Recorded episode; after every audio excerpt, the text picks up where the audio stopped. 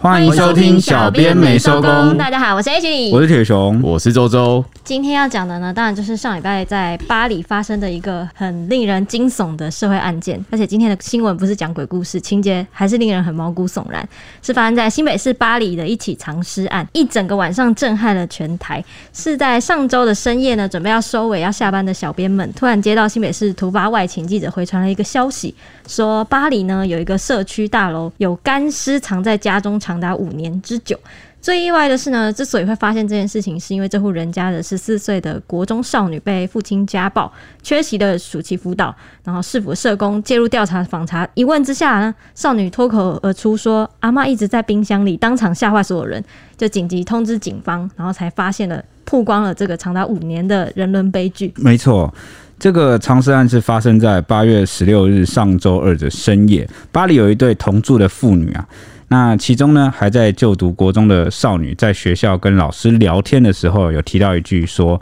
阿嬷一直在冰箱里不出来，对，但是当老师追问的时候呢，她又不愿意详谈这个细节。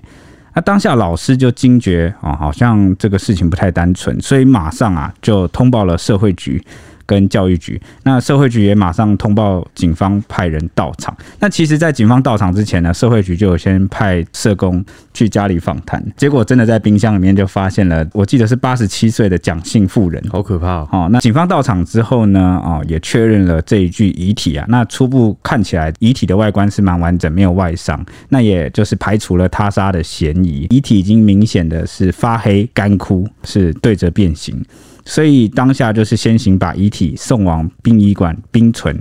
啊，要等待这个香艳来厘清死因。那后来呢，警方就讯问了，哈、就询问了啊家中这个爸爸嘛，说呃为什么你的妈妈会在冰箱里面？那这个六十六岁的啊，这个问题听起来超荒谬的，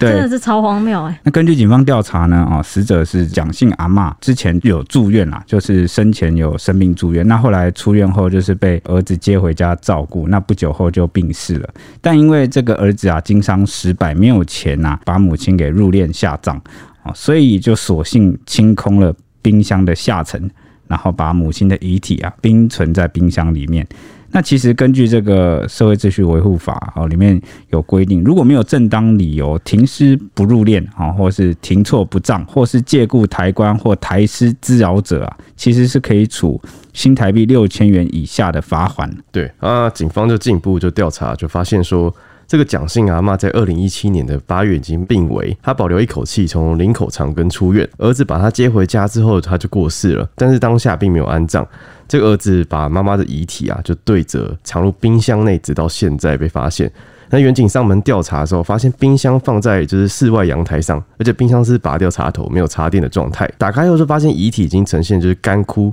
而且还散发臭味的，就是样子。好恐怖的画面。对，那儿子多年前啊，就是从军中退伍，他每个月领取的津贴大概是一万六千元，平时依靠就是打零工为生，在巴黎的住处是以一个月大概一万元来承租。那在妈妈过世之后啊，他仍然用妈妈的名义来申请补助，包含就是中低收补助，就是一年大概八万元。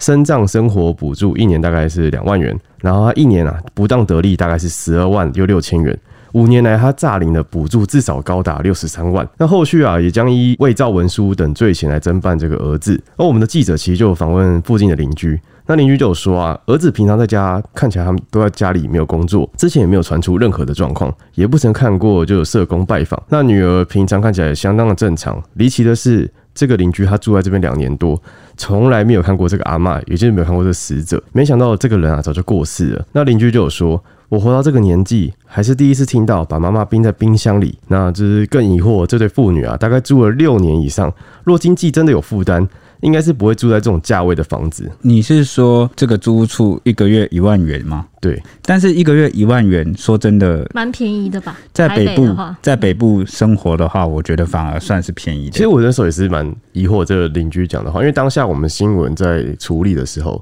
我们有根据照片去寻找一下这个地点啊。那那时候有查一下那边的房价，其实有点像，就是大概也是中等价位，哦就是不会到说可能一般人会负担不起。对啊，就是不管是那边的房价还是承租的价格，一万块，可能而且它是社区大楼，它不是那种就是透那种天或隔什么的间对隔间的套房，哦它是有点像一层一户一户的那一种。对对对对对，对，可能是那个邻居不知道这对妇女大概是花多少钱住在这，因为那个公寓看起来外观是还不错啦。对对对就是至少不是那种隔间，像刚刚 H 讲的是隔间套房。嗯其实如果真的谈到价钱，因为我们后来调查是一万块，就会觉得好像还行啊、哦就是因为北部真的也没有什么太便宜的租屋处。一如果万你块可以在住家庭式，其实真的算非常便宜。对对对，因为还带一个小孩嘛，对啊只，是它住在。应该是因为它的地理位你置说吧，巴巴黎那边黎啊那边比较不方便。那其实谈到这边也蛮想称赞一下老师的，我觉得这个老师的警觉性很高。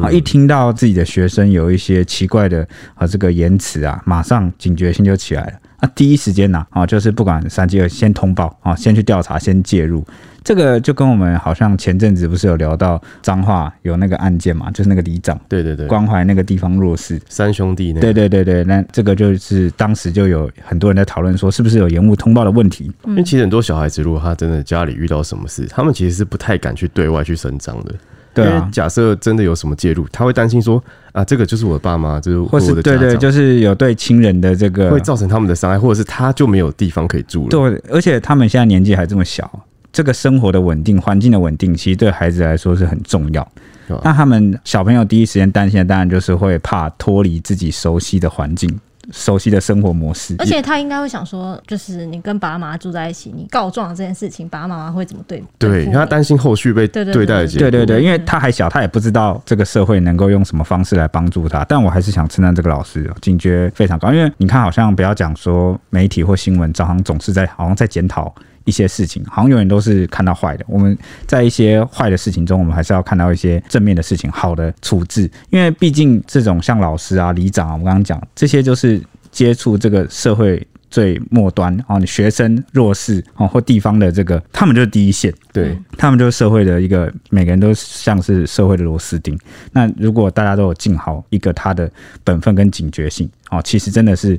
可以让更多的这个可以防堵很多事情啊，然后对拯救很对多，人然后这个帮助也比较容易可以进到更多需要的人的家庭里而且你面。看这小女孩，她其实我觉得就变成说，她其实也不太知道这件事是对是错。对啊，或是会不会大家都是这样，对，就是可能家庭嗯的是不教是正育常的嗯会变成让让她有点歪掉。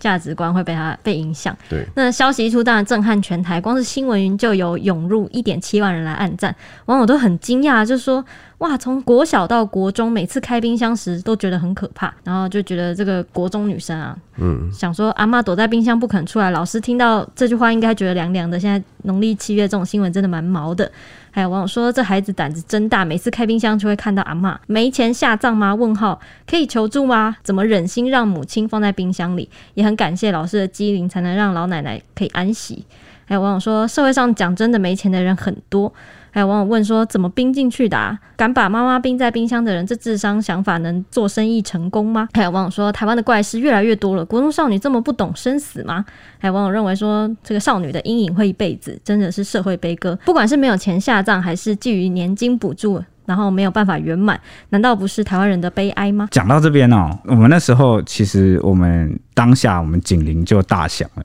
嗯因为这个事情有很多疑点，好，首先就像我们刚刚前面讲到那个邻居一样，我们看到那个他居住的这个公寓的外表社，区嗯，社区其实不像他口中所说，是自己是经济不好，家庭的这个呃收入状况不好，所以才没有把这个母亲下葬嘛。嗯，那个社区是电梯大楼那种，因为对她有铁门那种，像那种警卫的感觉。对对对，虽然我们事后才知道说这个租金一万块啊，但是我们前面就已经根据这个他住家的这个状况、啊，已经有点起疑，觉得这事情好像不太单纯，这是第一个疑点。第二个疑点是什么呢？第二个疑点就是这个少女已经读到这个国中二年级，十四岁了。那如果你是一个国小一二年级的这个小朋友的话，你可能会真的搞不清楚，可能你还没有那个认知，可能这会真的不知道家人走了。好，阿嬷已经过世了或离开了，但你已经到国中嘞，国中是不是就已经是一个大概知晓绝对知道这啊种事对啊情的因为年像纪像？我国小六年级，我就爷爷过世的时候，我就已经很了解什么是人的生死了。对啊，你我也觉得对啊，我觉得对啊，就像刚刚周周讲的，你到这个国小的高年级，差不多就已经有这个认知了，更何况是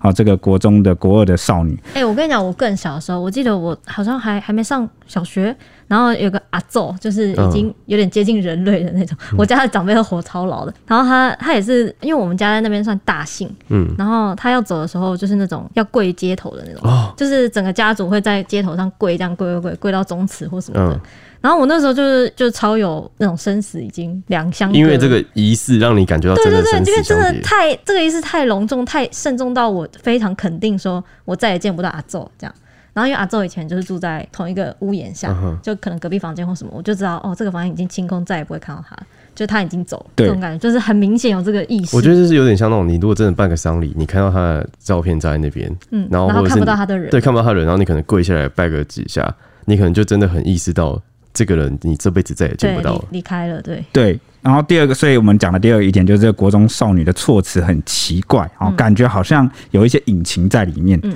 哦，那第三点呢、就是这个男子呢，他原本是呃贸易业的嘛，所以刚刚才有网友讲说他这样做生意一定失败。嗯确实啊，哈他跟这个警方的说法是说呢，他原本是从事这个贸易的，那后来他母亲过世的时候，刚好正逢他做生意失败。好、所以他没有钱把母亲给下葬嗯下葬，那他也没有心情。好、他是这样讲。既然他能够从事这个贸易啊，那我们就可以知道得证一件事，他就是至少是一个智商正常、逻辑正常的一般人吧，嗯对吧？有这些观嗯念的对，人，至少是有啊、哦、社会历练的人。嗯，那你怎么会不知道可以向社会局或里长来求助？因为按照我们这个民间的这个啊、哦、人之常情啊，你的父母过世啊，你的亲人过世，你会这样把它摆在家里吗？而且应该说，就是这个男生已经五六十岁了，对啊照他的人六生六六六，对，六十几岁，嗯照他的人生经历当中，一定会有经历过这种生死离别，对啊我那场合你，会不知道怎么处理吗？而且你上网搜寻一下就会有，嗯对啊，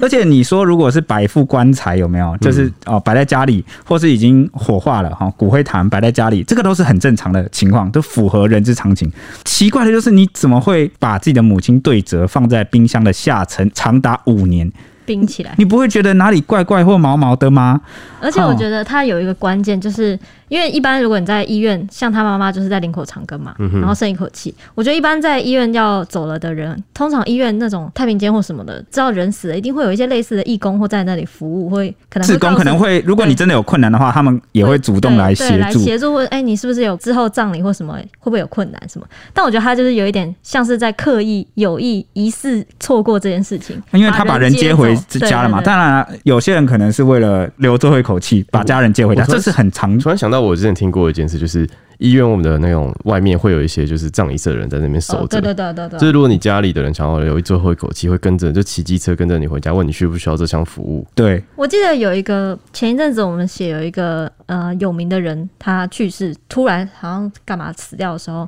他们是直接在医院设那个葬仪社，直接在医院帮他设哦，对，类似灵堂的东西，所以我觉得医院一定有类似的，有有有，对，一定有嘛我。觉得可能是分成重说点你你当下能不能撑那一口气回到家，医师来判断。对嗯嗯对如果可以的话，就让你回去。所以我觉得第三个疑点就是，他作为一个正常人啊，居然啊，而且也是一个，经商过哎、就是对他作为一个正常人，然后一般来说都会希望让自己的家人好好入土为安，这个就是民间的一个啊、哦通常会的希望啊，希望安息嘛。那、结果他不止啊、把人接回家，那后来说没钱下葬，然后这五年间都没有去求助，也没有想过把。妈妈入土为安，光是这三个疑点哈、就是他住的地方啊，他这个少女的说辞用了一个很隐晦，所谓的阿嬷一直在冰箱里面或躲在冰箱里面这种说法，而不是说阿嬷过世了。再加上第三点，作为一个正常人，居然是用这种方式来保存自己至亲的遗体。而且我觉得再加第四点就是，他到底有没有用阿妈的那笔钱？哦，对，但我们对我们当下就延伸出了第四点的怀疑，对就觉得他不愿意让外界知道自己的母亲过世了，嗯那是不是有？那这段期间，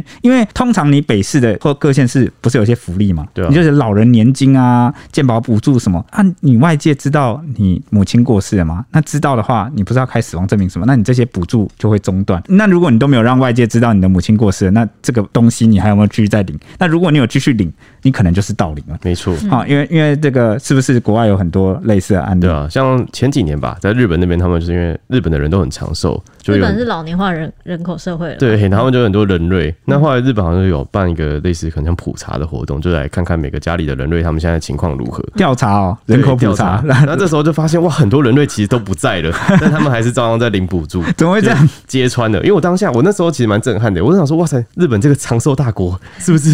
是不是有灌水假人啊 是不是？有有掺水这有个一些数据有掺了一些水？对嗯对我看过的一个日剧，有演过类似的东西，他他也是在讲说，其实有些老人早就死了，但是那种诈骗或干嘛，会为了要就是让这些老人继续像是活在世界上一样，然后找那个长得很像的人住进老人安养太 院，扯了吧！哦，然后去领那个补助，是不是？ 对，然后就有点领补助或领什么任何。类似的东西，或者是他不愿意把那个遗产，你知道要缴遗产税或什么的话，哦就继是续以每年多少的金额会汇给你？各种各种名目，然后假扮就是这个人还在这样子，我就觉得日本社会真的有普这些遍人这个真的问题。坏，所以周周刚刚分享那些案例，那为什么他们要假装那个自己家的长辈还在？因为他们要持续领那些国家给的补助啊。哦，对啊，嗯你看我就知道，所以就是因为这些案例真的太多，那我们小编其实也啊，编辑也写过很多类似的呃新闻，国外的新闻，嗯所以就会啊对这事算是蛮有一个警觉性在了。好了，那综合上面这四点啊，聪明的当然不止我们，还有这个各位广大的读者对网友们，是不是也有人有提出网友们类也是似的怀疑？留言到不行，就一直怀疑说没钱下葬应该是借口吧？恐怕当初死因也不单纯，觉得死因应该是不单纯。还有人列出公式是老人年金乘以十二，再乘以六，南无阿弥陀佛，就觉得这个动机很奇怪啊。诶，对，你看也有人跟我们一样想到这个老人年金的部分，老人年金，嗯，对，那检方隔天啊就会同法医前往殡仪馆去相验，初步确认这个阿嬷的死因是心因性休克死亡，也就是自然死亡的意思啊。那初步认定儿子没有涉及刑事责任，不用交保，就直接让这个儿子离开了。那这个儿子事后面对媒体的访问的时候，他就喊冤啊，他就说啊，我在大陆待了快二十年，每一两个月我就会回来照顾妈妈。他就说，如果不想照顾，我根本就不用回来，因为我在对岸有房子，我的薪水有一百多万。但我放弃掉这些，亲自煮饭给我妈妈。然后这个儿子就说，他在阳明医院啊照顾妈妈一个月，然后就把中国的房子给卖掉了，然后就马上回来，就是直接照顾他妈妈，尽心尽力照顾了将近十六年，把他的积蓄全部都花完了，他身上剩下不到两千元。那最后只想把妈妈就好好安葬送走，找一家殡仪馆，但是家里都没有人要帮他，所以他要找一些单位啊，像是一些农会那边去领的一些补助，但这些补助也才一万五千元，算上那些要葬礼啊、火葬或安葬那些东西，还要算他儿女的养育费，其实根本就不够。那他就有强调说，妈妈是他第一个送走的亲人，自己并非丧心病狂，只是把冰箱当成是坟墓。每逢初一十五，他都会买东西来祭拜。然后他就感叹说，他没钱就是没有钱，所以才会出此下策。还说他如果说谎啊，那就会天打雷劈，他这段说辞让这个案情更扑朔迷离对。啊把冰箱当坟墓，这个太诡异了吧？在家里祭拜。我不知道，哎哇，我真的想不透。不是我你，也想你如果要在家里祭拜，你也可以火化啊、对啊，火化的钱要多少？变骨？你说不要办法是不要去买塔位，不要去就是找一块地下葬，不要修坟，这些我们都把它省去。你火化需要多少费用？哎、我印象中就诶、是、火化比我觉得至少你都缴得起每个月的房租了，你都初一十五会拿东西来拜拜，你火化的费用你出不了吗而？且我记得火化算公家，对就是你是在公家殡仪馆上对处理的，所以火化是算有点而哎且葬仪社有办那种给你那种最便宜的棺材，就是可能木板拼成的，嗯那其实不会到非常贵。你看着自己亲人遗体变成这样子风干干，湿。然后干尸发黑，你看得忍心吗？我看不忍心。嗯，所以我觉得，光是他不采取火化这点，哦，我还是觉得很很就是不合常理啦，应该这对，样讲就有点不合理。而且一般人应该都知道，尸体放久一定会腐化、会臭掉。对发出味道。怎么可能会觉得这样是一种祭拜的方式啊？让它臭掉，我不知道，啊让它臭我掉我觉得对光是你对着冰箱要拜拜，我觉得就而且人尸共处一室哦，在一个同一个屋檐下，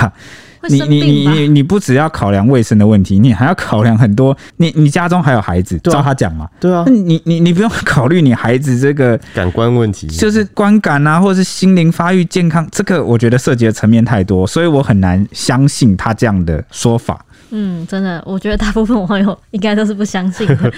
那据了解呢，这个六十二岁的男子，就是这个藏尸男，他常年其实有家暴的倾向。他和他的第一名妻子生了三名子女，他有三个小孩哦。然后三十多年前呢，前妻因为受不了他的挨打，然后就离了婚。他的大儿子就是这个藏尸男，六十六岁的藏尸男的大儿子，他生下来的大儿子，他年纪已经看起来蛮大，已经应该是个成年人了。他就说，过去爸爸在大陆从事土地买卖，结果和妈妈离婚之后又再娶，然后生下了妹妹。不过经商失败后呢，回到台湾一直是靠打零工为生的。不过他很少跟他的爸爸联系，也不知道阿嬷的情况。只有在两年多前曾经听伯母说过，说阿嬷已经被海葬了。没想到是被爸爸藏尸在冰箱里面，相当错愕。啊，所以他一开始还骗大家说海葬。海葬对，那你你如果你觉得真的把家人藏在这个冰箱里面，把家里这个冰箱当成坟墓拜，就不需你要很骗尽啊孝，那你为什么要骗？对啊你为什么要骗大家？而且呃，你的母亲难道会希望只有你这个儿子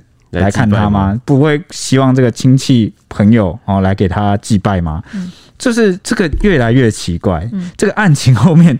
真的是让我们跌破眼镜，虽然我们有所怀疑啊，但我们没想到后续的这个案情竟然那么夸张。嗯，我 来我就跟你们讲有，点有点逆转。对，有点逆转。我就跟你们讲后面发生什么事。嗯，后面是这样子的，就是这个我们刚刚讲这个这个案件之所以会被揭开，全部都是因为那个国二的少女国中女生哈、嗯国中少女，她跟这个老师讲说，这个奶奶一直在冰箱里面嘛。嗯，后来这个国中的教务处主任就讲了。这个少女在校活泼开朗啊，成绩算是普普通通了，但整体表现一直都没有异样。但是事情从这个八月十五号开始啊，就好像啊开始有一些进展呃，对一些进展，就开始可以抽丝剥茧发现一件事，因为这对父女原本是三代同堂啊，就是算是呃祖儿孙三人同住。那女学生呢那天缺席暑期辅导活动啊，晚间八点多，爸爸打电话给班导师告状说啊，他的女儿玩手机不乖不听话。那当时这个导师啊，接到这个常识男，也就是这个爸爸的来电啊，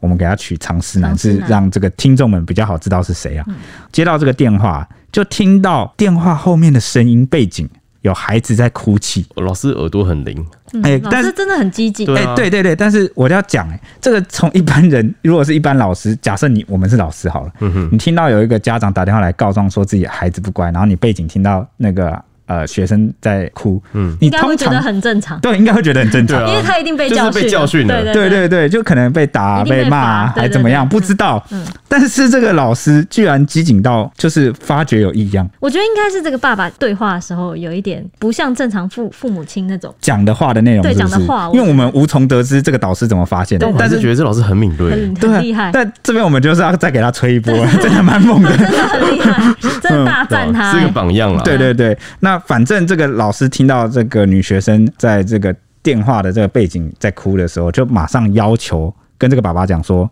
我要跟你女儿对话，那结果没想到，就是因为这个对话啊、哦，就是女学生来接电话，这个导师才知道说，原来爸爸是用皮带跟木棍啊来殴打她，家暴啦，那造成这个女学生的身体跟嘴部有淤伤。哦，打到脸真的是对，那因为我们都知道，这个爸爸妈妈正常管教小孩，他其实有个限度跟范围，不是说不能体罚，因为你有时候小时候真的很小，或者是、嗯那可是当孩子你长大咱。要听 啊啦，对，但是当孩子长大到一个程度，比如说国中的时候，就开始他有一些自尊或尊严了、叛逆的时候，呃，呃就是暴力不能解决一切的时候，国中超叛逆 吧？没有，只有你吧？啊，真的假的啊？对我我觉真的被得啊打啊。国中生都超叛逆的我只，有幼稚园还有国小的时候被打过而已，对国对中，没有被打啦。你知道吗？哦，OK 啦，反正我的意思是说，他他已经达到一个程度了哦。嗯那你就算要体罚，你应该也是要控制一些啊、下手的力道跟力度，对还有方式。尤其是你把人家打到余伤累累，人家隔天这个孩子，还要去上学，你要面对很重视同才跟外在外表形象啊、心理建成、人格养成的这个时期，你要用他用什么外表去面对同学？对啊，对不对？用木棍跟皮带确实是好像已经超出了那个程度了。嗯，啊、当然可能很多这个粉丝或听众会讲说，我小时候也是被怎么样打， 那但但时代不一样，好不好？时代不一样，你们苦过来。呃、有时候、呃、常常有些我常看到有些网友说我小时候怎么样惨，然后以前怎么样怎么样，我都会想说，被热熔胶条打， 对对对，我想说啊，时代在进步啊，你以前是以前嘛，我们不要老是希望自己的子孙或后代过得不太好，好、不然我也会说原始人以前也是就是直接生肉对吧？吃啊，啊你怎么不照着做，对不对？所以时代不一样啊，我觉得这个拿皮带木棍有点超过了。而且你这样害我有想到那个我国中的时候，因为同学都很很叛逆或什么的，但被罚那时候不是被打，都是被处罚一些 很奇怪的招式，是怎样就是学校老师会或教官会想一些很奇怪的东西出来罚你，通常都是体能上的东西。像我知道，就是附近有个高中，他们的体罚 竟然是就是他们会取说像可能他们校名叫什么，嗯然后噔噔，然后一杯水。就是 叫叫你教官会叫你去那个操场上，就是给你一缸那种两公升一公升的水，跟你说你今天喝完才能走，就是或者是什么什么他噔噔一杯水，或者是噔噔什么什么伏地挺身，或者是跑操场几圈，就是取一大堆很哦奇我们怪我的们随便举例哦，假如就是日光灯是学校的名称，日光灯，嗯，日光灯一杯水。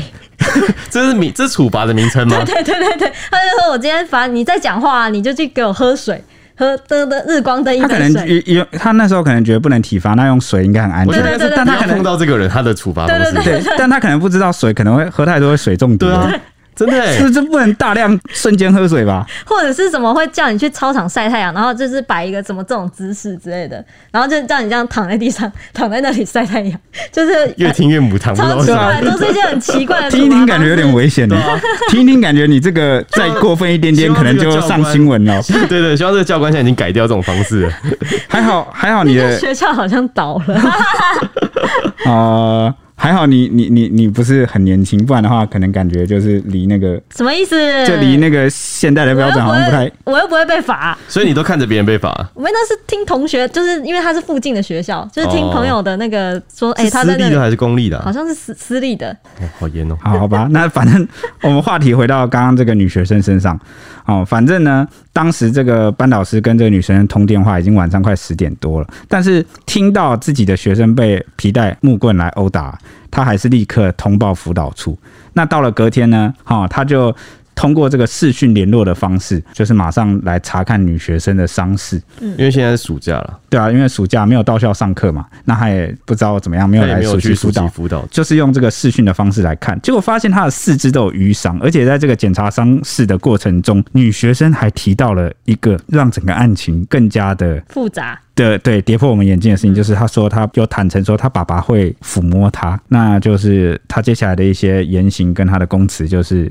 有谈到说她疑似是被性侵啦、嗯，然后她就也说很担心跟爸爸生活在一起，然后每天都很害怕被打。那校方就是马上就是通报社会局跟警方。校方好像是连续通报两次，因为第一次是先看到伤，然后第二次才知道说哦，好像有嗯疑性似侵，有性侵的事对对，对一开始就是就是发现好像有家暴，家暴。那对对对第二次就是发现他好像被性侵，那这个等级又上升的更高了哈，对对对警戒要去处理的等级就不一样。对，所以在隔天八月十六号下午傍晚五点左右的时候，就有两位社工跟着远警到女学生的家里去查访。那女学生一看到有人上门来关心，情绪非常激动，说她从自己小学四年级开始就被长期家暴，而且有性侵的情况。那在小四那一年，她妈就过世了。最后呢，这些社工问到说：“哎、阿妈的状况现在怎么样？”没想到她回了一句说。阿嬷躲在冰箱不肯出来，当场就把现场所有人都吓坏。不过她神情很淡然，然后好像很习惯这件事情了。社工就觉得好像怪怪的，哪里怪怪的，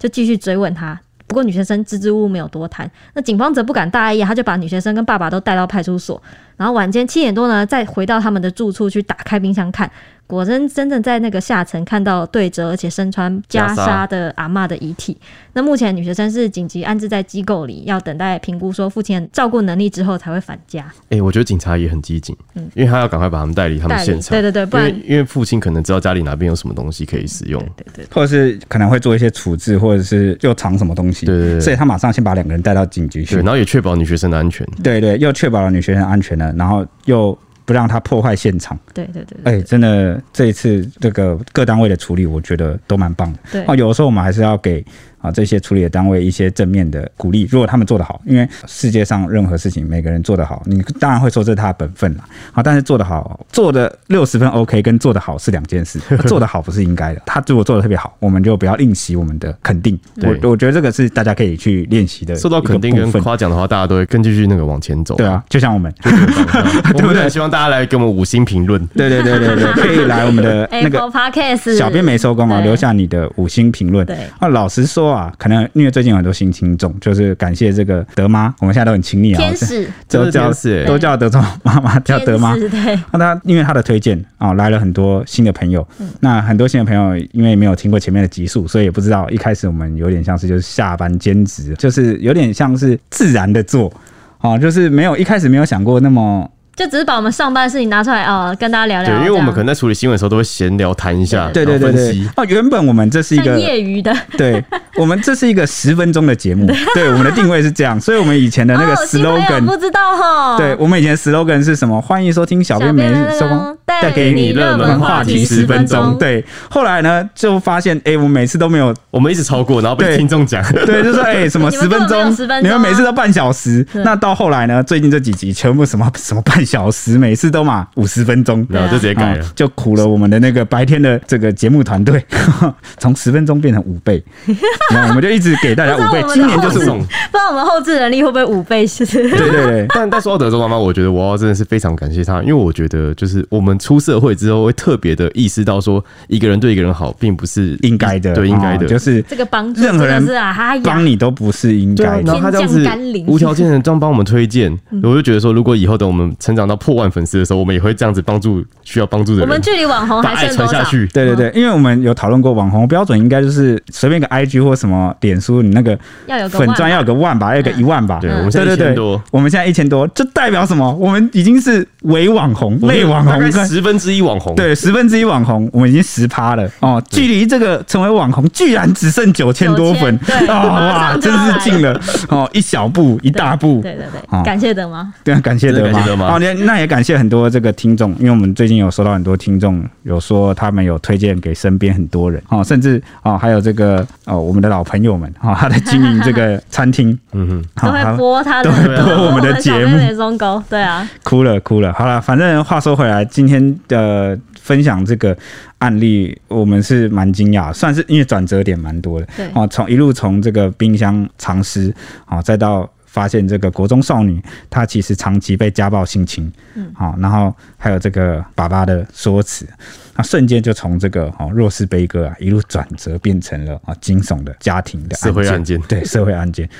嗯，不知道我们今天这一集跟大家分享这个案例，大家能不能感受得到我们昨天处理这个新闻有多震惊，我们内心的曲折蔡西直接那 个一整个半夜都在写，哦，蔡西真的超 那超写辛苦那的个那个蔡西写对啊，就写到凌晨三四点 啊、哦那尤其是早上我们更震惊啊，我们下班之后收到那个哎呀，推怎么又播，翻转了？这天怎哪！么变成是对，性侵？一起哦床世界又变了，那衷心的祝愿这个少女啊，能够早日被安置。她现在已经暂时就紧急安置了啊、哦！我一说就是能够恢复到这个正常生活的节奏，嗯对哦对让这个事情来理清。也希望她这个算是她的心灵重建这个部分，哦对啊一有专业的人继续去去辅导他一下。哦。好，以上是今今天天的的节节目，目那我，下们一下集一见，见，拜下一集拜是。最后一集鬼故事哦哦，，对，鬼月特辑的最后一集，哦对， 那大家就期待，好，拜拜，拜拜拜。